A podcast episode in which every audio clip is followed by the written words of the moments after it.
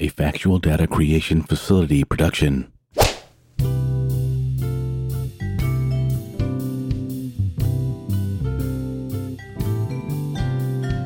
Welcome to the Straight from the Desk podcast, a podcast where I discuss but three things. Two are topical, while the last can be considered as flexible. So sit back and enjoy. If you like what you hear, click on that donation link, which can be found within the show notes. Any donation will be appreciated.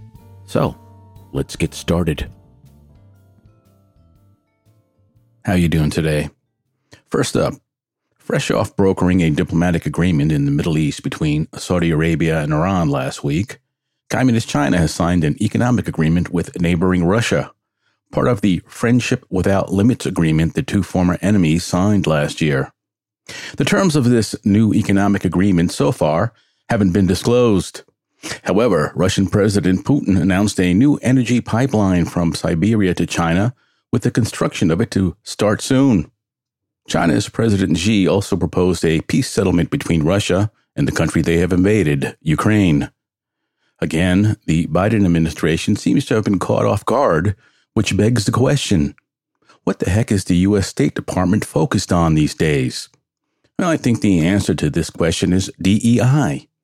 DEI stands for diversity, equity, and inclusion. In fact, I believe the whole of the current administration is distracted with this.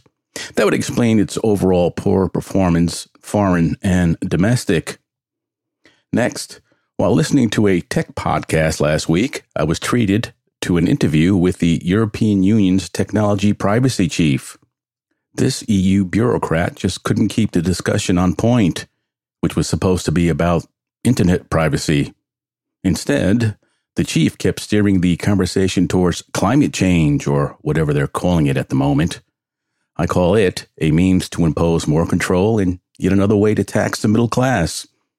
Continuing with EU bureaucrats, thanks to the No Agenda podcast, I heard a scam call placed to the head of EU's banking system the call was made by two Russians who have scammed many government officials in the past.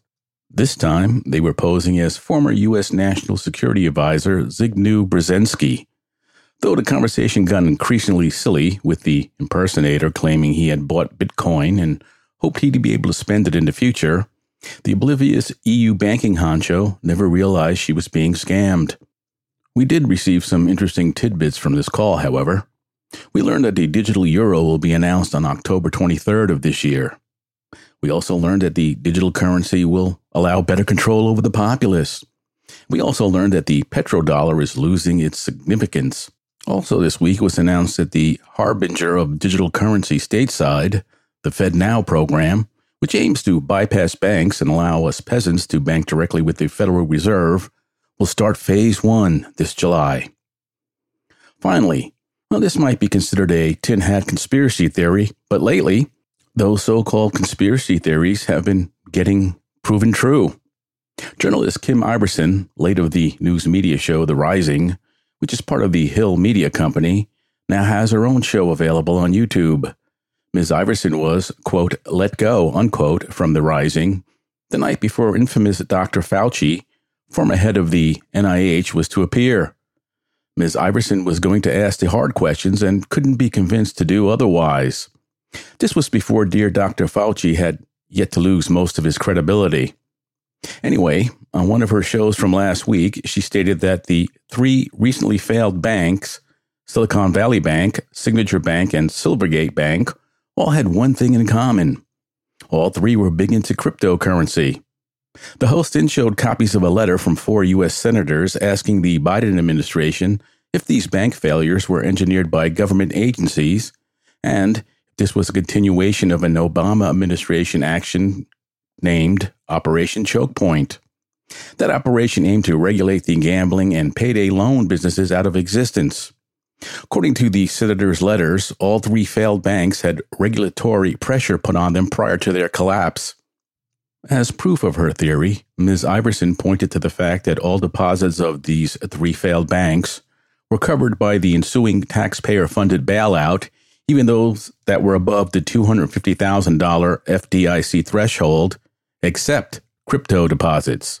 She then posits that with the U.S. implementation of a digital currency looming, competing digital currency cannot and will not be allowed to exist. The host made a compelling case here, but the thing that stood out the most in this report to me is the seeming continuation of an Obama launched operation. If true, this points to evidence that the former president has gotten his coveted third term in office, and Biden is the puppet many think he is. But what do I know? I'm just an old peasant who's outlived his usefulness that happens to have access to a microphone and an internet connection. Before I wrap up, I have some questions. I ask you, is Trump going to be indicted or not? Also, whatever happened to that U.S. drone that crashed into the Black Sea after an encounter with a Russian fighter jet? Or how about the catastrophic train derailment in Ohio?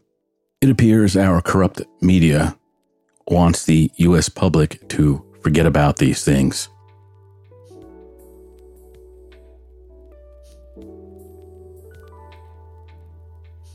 Well, that'll do it for this episode. I hope you enjoyed it. You can always send comments, suggestions, or complaints to sftdpod23 at gmail.com. Also, I have another podcast called the OFNT Podcast, Old Fart New Tech. Why don't you give it a listen? Take care. I'll see you next time.